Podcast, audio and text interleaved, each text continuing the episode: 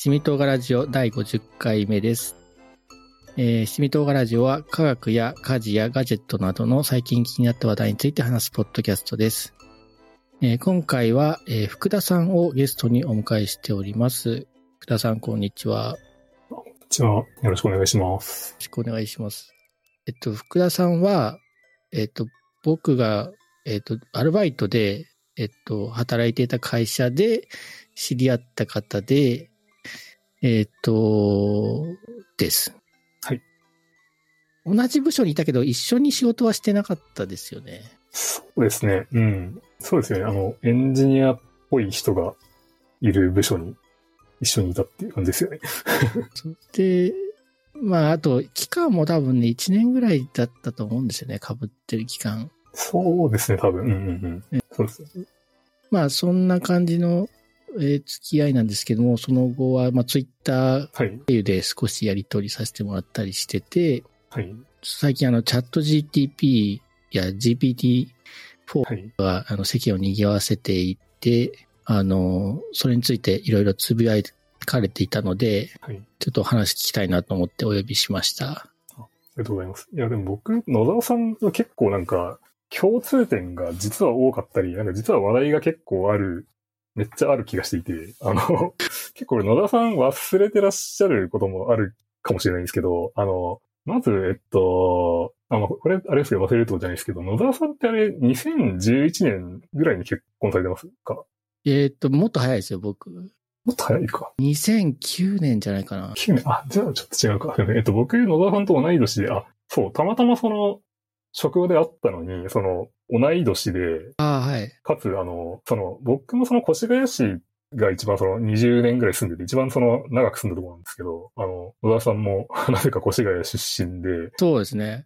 あれ、越、なんかね、高校が来た、あの、越谷の高校だっていうのはなんか僕覚えてたんですけど、はいはい。越谷に住んでたんでしたっけ？あ、そうですね、そうですね。越谷に住んでて、で、しかも、あの、あれなんですよ、あの、中学校僕あの、野田さん違うんですけど、あの、僕、友達が結構野田さんと同じ中学校行ってて、あの、なんか普通にあの、僕の、えっと、僕の小学校の時の、えっと、友達が僕あの、うちの、僕の会社をはちねんぐらい前に作ったんですけど、えっと、ええ、小学校の時からその一緒にゲームとか作ってた友達が、えっと、最初の社員で、えっと、今もいるんですけど、あの、あんさいくんっていうやつがいるんですけど、えっと、彼がその野田さんと、あの、同、同級生の、あの、中学校の同級生のはずで。あ、そうなんですか。そう、そうですね。あ、そうなんですよ。そっか、それ、野田さん知らなかったんだっけ？それ、そうですね。そのお友達が中学っていうのは知らなかったです。はい、他にも、あの、うん、何人か、その、野田さんと同じ中学校の人がいるんですけど。ああ、いや、年は多分変わらないぐらいだろうなと思ったけど、やっぱ同い年なんですか？そう、そうなんですよね。おー。あとは、まあ、これ別に共通点というわけではないんですけど、僕は野沢さんに、昔僕作ったゲームを野沢さんがやってくれて、ああ、はい。あの、じゅうねん以上前、じゅうねんくらい前かな、だと思うんですけど、ええ。えっと、なんかブラウザゲーム作ったんですよ。覚えてますか？あ、覚えてますみたいなやつで、なんか倉庫版となんかを組み合わせたような、あの、キャラクターを操作し、縦横、タイル上のステージを縦横操作して、うんうん、なんかうまくゴールに行くみたいなゲームですよね。えっと、あ、そうですね。まあちょっと、えっと、あの、エーアイ で、あの、キャラを配置すると エーアイ で勝手に戦ってくれるみたいな、あの、ゲームなんですけど、あの、盤、そうですね。盤があって、あの、まあ見た目そうですね。パズルっぽい。ゲームのプレイフィールも、まあそうですね。パズルっぽいんですけど、あの、将棋とかを エーアイ でやりたいなっていう、の、のがあって、まあ、盤があって、そのキャラを配置するだけで、その、プレイは将棋、将棋、エーアイ がやるっていうのを作りたくて作ったゲームなんですけど。うーん。あ、じゃあ、ル、えっと、動くルールを与えるっていうゲームでしたっけ？まあなんか、どう、どのキャラを配置するか決めて、まあデッキ作って、あの、そいつらは勝手に戦うっていう、勝手に移動して勝手に攻撃したり、回復したりっていうゲームなんですけど、えーまあ、それはその野田さんが、そうですね。やってくれて、はい。あれで、なんか、いや、福田さんはまあゲームが作りたい人だっていうのは知ってたんで、うんうんうん、なんか、その頃は僕は全然ゲームをしない人で、あーゲームをちょっとあの、なんていうのかな、子供のお遊びでしょみたいな風に見たところもあったから、うんうん、まあ純粋にゲーム、どんなゲームを作りたいと作りたいんだろうって思ってたのと、まあ、うんうん、どれもできるのかなってあ、てか個人レベルで面白いゲームって作れるのかなとか思ってた時だったんですよね。うん、実際作ったのを見せてもらって、はい、確かにその詰将棋的な面白さがあって、うんうん、こういう面白さがあって、でこれは本当あの実装なんかオリジナルのゲームで実装できたんだ、うん、個人の力でっていうのを思ってこう感心した思い出がすごくあります。ありがとうございます。そう、そのゲームはあの今あのリリースされてまして、あの集英社のあのゆるあのジャンププラスのゲームがあるんですよ。えっとジャンププラスゆるっとジャンププラスオールスターズっていうゲームがあるんですけど、ええ、そのゲームとしてリリースしました。ああ、そうなんだ。もうそうなんだ。あのスマホのアプリであります。集英社のゲームとしなんだけどみたいな感じ。あ、そうですね。あのうちの会社が作ってるっていうあのパブリックにあのなんですかね情報として出していて、えっとパブリッシャーはえっと集英社さんでディベロッパーがうちっていう感じなんですけど。ああ、えっと他なんかそういうゲーム出し、はい、他にもいろいろ出してる感じですか。それ一個だけ。あ、そうですね。えっとアプリ今でも動いてるのは、あとそのミリオンダウトっていう、あ、すみません、僕はあの、作った会社のミリオンダウトっていう社名なんですけど、ミリオンダウトっていうゲームが、えっと、スマホアプリであるのと、あとはスチームであの、東宝ドールドラフトっていうスチームのゲームがあります。うん。そうそう、あの、あの、紹介がちょっと遅れちゃったんですけど、まあ、あの、職場の同僚の方で、で、今、って方感じでこう越谷に入会があって、はい、今はあの株式会社ミリオンダウトですか？多分ミリオンミリオンダウトっていうはいそうですね。後株ではいミリオンダウト株式会社という会社あすみませんあと前株ですすみませんはいすみませんえっと株式会社ミリオンダウトという会社の代表取締役をされてるということなんですね。はい。いやーなんかいつの間に起業してたんですかって感じですけど。ああ、でももうだいぶ前ですけどね。で、そのミリオンダウトっていうのは、なんか、はい、そういうゲームをがあって、その前は別の社名だった、ちょっと調べさせてもらったんですけど。そ, そうですね、そうですね。はいはいはい。だけど、まあ、ミリオンダウトっていうゲームに合わせて、社名変えた、はい、そういう名前になってるってことですかね。そうですね。あの、もともとあの、スマートウォッチのゲームを作る会社って、っていうのを作りました。ウォッチゲームズっていうのもやったんですけど。あ、それでウォッチゲームズなんですか？あ、そうですね、そうですね。あのー、まあそうですね。それであのー、まあなんか作ろうと思ってたゲームがあるんですけど、まあ、大雑把に言うと、なんかたまごっちがなんか時計のところについてるみたいなやつを作りだったんですよ。あー、はいはい。いつも一緒に入れますもんね。そう、上にいる、なんかペットがいつもいるみたいな感じですかね。あー、そ、その、頃って、えっと、スマートウォッチが出始めてた頃ですか？そうですね、そう。で、そうなんですよ。で、それが作り、そういうのが作りだったんですけど、あの、Apple Watch がそういう、あの、ゲームが作れない仕様だったんですよ。あ、作らせてくんないんですか？ Apple Watch は。そうですね、あの、なんていうんですかね、あの、アプリとかを作ることはできるんですけど、Apple Watch って。うん。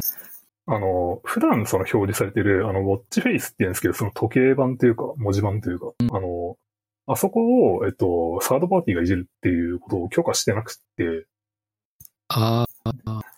で、それだと、まあ、その、常駐するというか、あの、まあ、いちいち起動はしなきゃいけないものっていうのは、僕、僕はちょっとその、時計でアプリ起動しないだろうって思っていて、あの、そんなことしないだろうと思っていて、なんか、で、まあ、それができなかったんで、まあ、これはプラットフォームとしてダメだなと思って、まあ、結構早めに見限ったんですけど。アップルウォッチはもうはいじれないってことなんですか？そうですね。あの、うん、はい。た、多分今もいじれないはずですね。ちょっと最近の仕様は知らないんですけど。なんかその、スマートウォッチって、そのデジタル表示に変えたり、はい、アナログ表示に変えたり、うん、はい。アナログ表示でも、こう、数字がいち、に、さん、し、ご、じゅうまで書いてある、うんうん、ってやつもあるし、ただ手に書いてあるやつもあるし、こう、好きに、うん、文字盤の色とかデザイン変えれるじゃないですか。はい、はい、はい。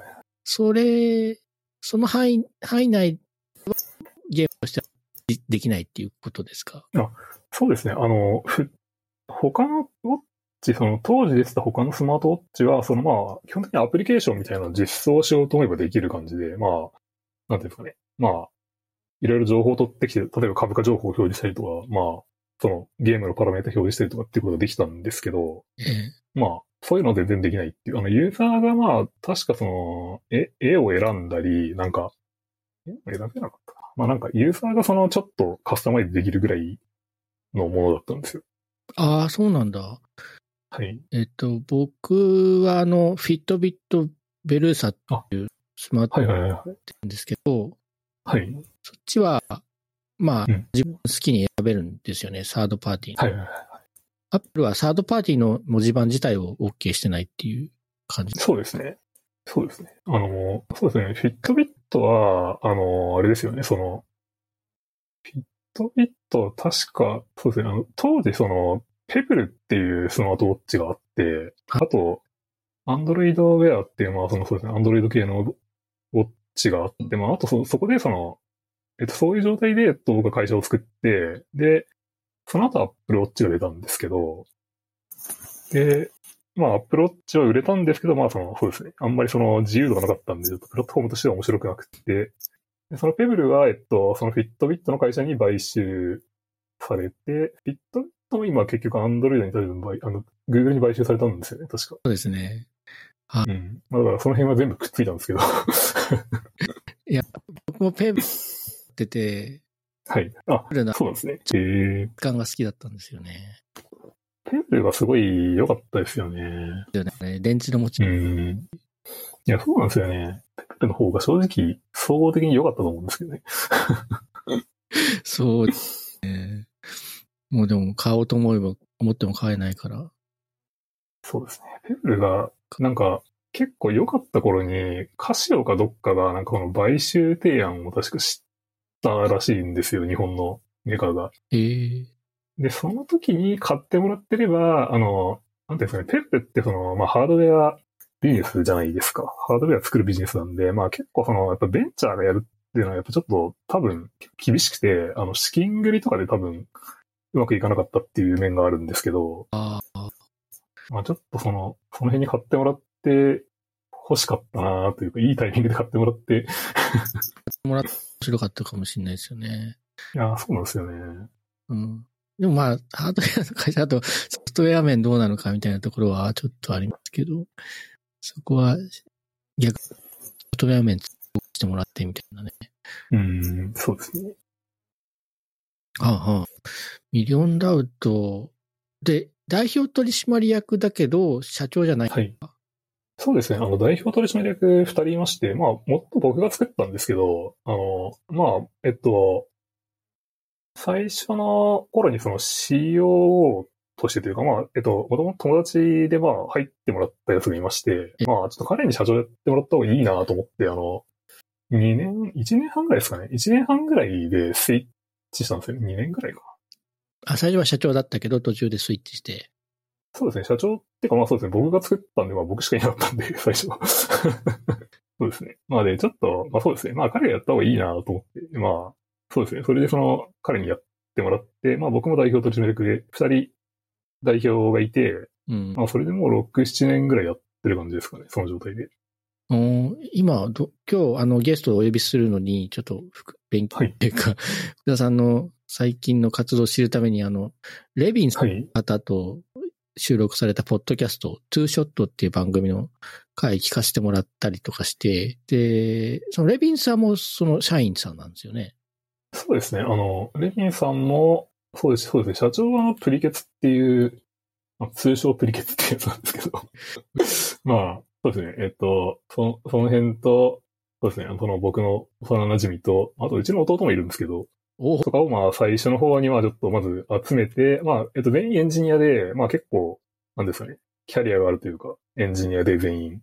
えー、で、まあそのごにんでまあ、えっと、まあ最初の方に結構集めて、で、まあその後はえっと、ミリオンダウトっていうゲームのプレイヤーを主に採用してるんですけど。あ、プレイヤーを採用してるんですか？そうですね。えっと、じゃあ、じゃあその開発のためっていうわけじゃなくて、ゲームのデバッキングみたいな意味合いでですか？あ、いえ、全然、あの、普通にあの、社員です。あの、なんですかね。開発メンバーです。あ、じゃあ開発してもらうためにですか？コード書いてもらって。そうですね。あ、そうですね、そうですね。まあ、それだけじゃないですけど、もちろん、そうですね。あのコードは、大体みんな書いています。やっぱりだゲームについて精通してる方が、いいコード書けるみたいな感じですか？あ、えっとですね。いや、なんか、その、対戦ゲームなんですけど、ミリオンダウトって。うん。まあ、ミリオンダウトがまあ、強い人はまあ結構、なんていうんですかね。まあ、仕事ができるというか。へー。まあ、えっと、このミリオンダウトっていうゲームは、その、えっと、共同代表のそのプリケツっていうやつが作ったんですけど、あの、ミリオンダウトは、まあ、その彼は、その、なんですかね、うーん、まあ、彼の基準で、まあ、なんですかね、賢い、優秀な人間がこう、強いゲーム、えっと、賢い人間がなんか勝つように作ったみたいな感じ。まあ、賢いだってわけじゃないんですけど、まあ、えっと、なんだろう。まあ、そうですね。えっと、まあ、その、採用したような人間が、強いようなゲームなんですよ。なんで、その、そのゲームの強いプレイヤーを採用するっていうのを、まあ、それもごねんぐらい前からやっていて、な、なな、はち、きゅうにんぐらいかな、採用したの。いっぱい採用していて、それでその、なんで僕が集めた、まあ、なんですかね、ベテランエンジニアとそのミリオンダウトプレイヤーからなる会社っていう感じです。え、じゃあ今何人ぐらいなんですか？えっと、社員はじゅうにぐらい、あ、社員役員でじゅうににんぐらいと思うんですけど、まあ、ちょっと業務委託とか、でも何人かいまして、うん、まあ、動いてる人はまあ大体じゅうごにんぐらいですかね。へえ。その、そうなんだ。それ、その人たちを養える売り上げがあるってことですよね。まあ、そうですね。まあでもソフトウェア開発がやっぱりメインなんですけどね、その、住宅というか、そうです。ああ、受託もやってるってことなんですか？そうですね。なるほど。いや、すごいな。僕も会社やってましたけど。はいはいはい。そうですよね。僕は、あの、親がやってた会社を継いだだけなんで、はい。あの、福田さんみたいにゼロから会社を作ったわけじゃないので、いや、すごいなと思います。野田さんはいつ頃からやってらっしゃったんでしたっけ？僕、にせんじゅうねんに、えっと、継いだんですけど、はい。えっと、まあ、親父がやってて、会社を。まあ、家族経営みたいな感じなんですけど、お母さんが経理やっててみたいな感じで、で、そのにせんじゅうねんに親父が突然死んでしまって、はい、で、やる人がいないからっていうことで、やむなく僕がついて、で、それまで僕は大学院生だったんですけど、はい、あの、社会人ですらない。ですけど、うんうん、はいはいはい。なんとか無理やり会社をやったんですよね。一応、社長の子供として育ってきたので、なんか、こう、英才教育というか、はい、将来継ぐんだよな、みたいな圧はかか、かけられながら、こう、育てられたのもあり、はい。あと、一応、高圧ガスを扱う仕事なんですけど、資格は取ってあったんですね。あ、そうなんですね。へえ。そういうのもあって、まあ、なんていうのかな。まあ、会社は継ぐつもりはあんまないけど、でも、いざという時のためのバックアップとして自分はいるみたいな、結構、感覚は持ちつつ生きてたんですよ。うん。なるほど。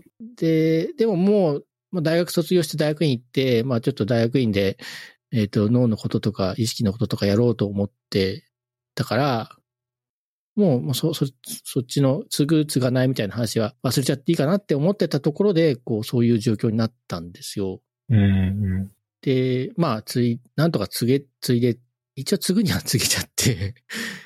で、一応なんか大学の学部生の夏休みとかって長いじゃないですか。はい。その夏休み期間に、こう、会社の仕事を手伝ったりしてて、一応実務的にもなんかできなくはない状態になったんですよ。うん、あのトラックを運転してボンベを転がすみたいな。あ、そうなんですね。そんな、そういうのやってたんですね。そうですね。ええー。ここが典型というか。ええー。あ、あ、そうなんですね。結構、あ、そうなんですね。思ったよりなんだろう。なんかもっとこう、なんていうんですかね。デスクワークというか、なんかそういう、そんな感じだとは全然思ってない。でもやってたのは僕はデスクワークの方なんですけど、あ、はいはいはい。ドライバーさんは別にいるんで、はい、そういう方々にあの回ってもらえばよかったんですけど、うんうん、現場経験とかやっぱしてないといろいろわからないじゃないですか。うーん、なるほど。だからそういう経験をしてあったおかげでもあって、まあ、できたのかなと。まあ、そういうことしてたんで、まあ、社員の人にも顔は知られてたりし、うん、ただまあなんか大学、僕大学院まで行って、その学歴は無駄にあるけど、あの、経営のことは全く学んだことがないみたいな感じで、最初愕然として。あ、そうですよね。えー、で手探りでやって、最初はまあにさんねん や, やればまた別の人に渡せる状態になるかな、はい、甘い思惑があったんですけど、まあちょっとさんねんよねんではそうならず、ごねん経ちろくねん経ちで結局、まあ、じゅうねん経ってしまって。ああ、そっか、じゅうねんやってたんですね。そっか。そうなんですね。で、まあちょっと自分のなんかこうメンタルも体調もなんかもう結構不調になってて、最後の方は。うん。ちょっと エムアンドエー の話が来て、にこ来たんですけど、いっこめの エムアンドエー の話はそこまでいい話じゃなかったんですけど、にこめの話は結構いい感じの話だったんで、もう自分も限界だし、てかこのままこれガス屋で終わるのかな俺みたいになってきたら、一旦ちょっと立ち止まろうみたいな気持ちになって、まあじゅうねんも経つし、それでその エムアンドエー の話に乗っけ、乗っかって売却したみたいなのがありました。なるほど。確かにその話はなんか Facebook か何かで拝見したような気が。ああ、そうですね。ブログでちょっと書いたかもしれない。ブログ、ブログですかね。なるほど。あ、ちょっとどれ、あ、Facebook かな。で、えっと、もうそこからさんねん経つんですけど、はい。売ったんですけど、その会社自体はまだ社名は残ってて、で、僕もなんていうか、顧問みたいなあの立場でずっとお手伝いしてて、ああ、なるほど。ただ、今年、まさにこのさんがつさんじゅういちにちでその社名もなくなるんですね。あ、そうですね。しがつついたちからもう買収された会社の一営業所みたいになって、うん、ああ、一つまた区切りがつくな、みたいな感じで。うん。で、えっと、しがつついたち以降は、まあその親会社の方がまだちょっと雇ってくれるってことなんで、うん、まあペット感覚っていうんですかね。いっぱいもらえるんだったらとりあえずいるか、みたいな。横島な気持ちで、お手伝いしていこうかなと。うん思ってるんですけど、はい。去年、去年の夏に、はい、あの、大学院の方をもう一回受験したんですね。はいはいはい。その、もともと大学院生だったのが、こう、ドロップアウトした状態で、うん、あの脳、脳、脳科学とか意識の研究をしたいと思ってたんですけど、はい。ドロップアウトしちゃって、まあ未練があったんで、はいはいはい。えっと、もう一回戻りたいなと思ってたら、その、当時、えっと、前は、えー、ドラップアウトしちゃったと、大学の、大学院の、はい、あの、先生が、あの、別の大学に移ってまた教授になったんですよ。はい。そこで募集、学生の募集がまた始まったんで、はい。これまた同じ先生の下で学べるチャンスだなと思って、うんうんうん、で、あの、去年の夏に受けて、えっと、はい、と受かって、はい、で、秋入学で、あの、じゅうがつ入学で、そっちの大学院にも入りました。そうなんですよ。そっか、同じ先生、あれ、先生って、あの、あれですか？あの、もじゃもじゃの茂木健一郎っていう人です。あ、茂木さんですよね。そうですよね。そうですね。いや、そっか、そうなんですね。えー、そっか、そっか、同じ同じなんですけど、そっか、僕らの違うところというか、に行かれたのかなと思ってました。ああ、まあ、その選択肢もあったと思うんですけど、まあ、茂木さんでずっと僕はやってきて、コロナになって、あれ？聞こえます？ちょっと切れちゃったか。ああ、すいません。あ、いえいえ、とんでもないです。えっと、ちょっと音声トラブルがあってたんですけど、どこまで話しましたっけね、なんか。えっと、模擬研究室に、えっと、もう一回入られたっていう。そうですね。模擬さんのところにまた入ってました。うんうんうん、まあ、他の研究室もあったかもしれないんですけど、まあ、模擬さんがまた学生取れるってなったんで、それで入って、えー、います。いや、すごいですね。10、13、3年ぐらいですか ?じゅうよ 年ぐらい。じゅうさんねんですね。じゅうさんねんぐらい。えー、いや、すごいですね。あ、いや、あドラップは、あ、そっか、じゅうさんねんですね。うん。まあ、よんじゅっさいだったら学生だよ、みたいな、ちょっと。いやー、まあまあ。いやー、でも、すごいっすよね。まあ、そうですね。野田さんともこれちょっと共通点っていうこともないんですけど、なんかあの、僕はあの、結構昔なんか脳の本とかをちょっと読んでて、あの、なんか僕のオリバー・サックスの本とかがすごい好きだったんですけど、あ、はいはい、あの、なんだっけ、脳の中の幽霊っていう本を昔読んで、なんかそれの話とかをなんかした記憶があります。ああ、そうですよね。いや、あの頃はあれは熱い本でしたよね。うん。だから不思議な、認知的に不思議な現象が、こう実は脳の仕組みで説明できてしまうみたいなのが、まあ、面白かったし、うん、はい。まあで、今はもうどんどんそれがぐいぐいいってるんで、うんうんうん、だ精神疾患なんかも、結局、心の病気ってつまり体の病気だったりするんですよね。はい。えー、脳が体の一部なので。うん、そうやって、まあもし、心が悪い弱いからだとかね、その精神疾患で責めてしまう人がいるとしたら、いやいやいや、その骨折して早く早く走れないとか、あの腕を怪我して物が投げられないとか、そういうとまあ同じようなね、あのなんていうか障害なので、くよくよする必要はないんじゃないかなって、まあ言える感じですよね。いやー、そうですよね。あのあれですよね。ちょっと僕は詳しくは知らないですけど、野田さんがあの。前、前ですかね、ちょっと前にあの、ポッドキャストで、あのー、なんか、はい。歯周病、歯周病だっけ、歯周病で、なんかアルツハイマー、アルツハイマーでしたっけ、そうですね、なんかアルツハイマーですね。みたいな話があったと思うんですけど、なんか、それ、僕もなんかあの、僕はあの、腰以外だけど、カスカベの歯医者にずっと行ってる。あ、そうなんですか。はい。カスカベの駅前にある歯医者さんですか。えっと、駅前じゃないんですけど、駅前じゃないんですけど、はい。なんか、ずっと行ってる。じゅうねん以上ずっとそこに行ってるんですけど、えー、あの、そこの先生が、あの、はい、あの、そういう話をされてて。おー、本当ですか？歯医者の先生が。そ、そうなんですよ。ええー、まあ、歯医者的に熱い話題なんですね、じゃあね。ああ、でも、どうなんどうですかね。その、その先生が、ですかね、あんまりこうちょ、ちょっと変わってる人な気もするんで、普通かどうかはちょっとわかんないですけど。いや、でも、なんかお医者さんになると、なんか最新の研究アップ、アップデートしない人もいたりするから、うんうんうん、あの、いや、いいですね。なんか、そういう先生だと。そうです。そうなんです。その先生すごい面白くて、あの、なんか、結構、頭おかしいというか、結構変わってて、あの、なんか、アップル、アップル信者なんと思うんですけど、なんか、あの、多分医学生の頃から、なんかすごいアップル、なんだろうな、昔のアップルのなんかその、なんだろう、アップルツーとかなのかななんか使っ、から使ってたと言ってて。ものすごく古い時代のアップルのパソコン。はい。で、なんかそうですね、あの、その歯科、歯科医院の、あの、中に、病院の中にそのなんか、MacBook のなんかフィギュアみたいなのを置いてあったりとか、あと、ジョブズが亡くなった時には、ジョブズのポスターがあってありましたね。ああ、そうなんだ。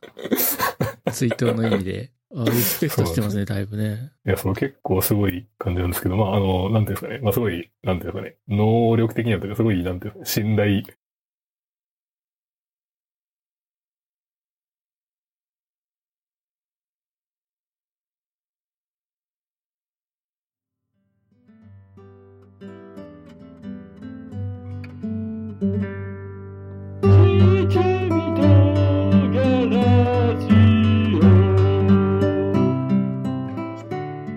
続きます。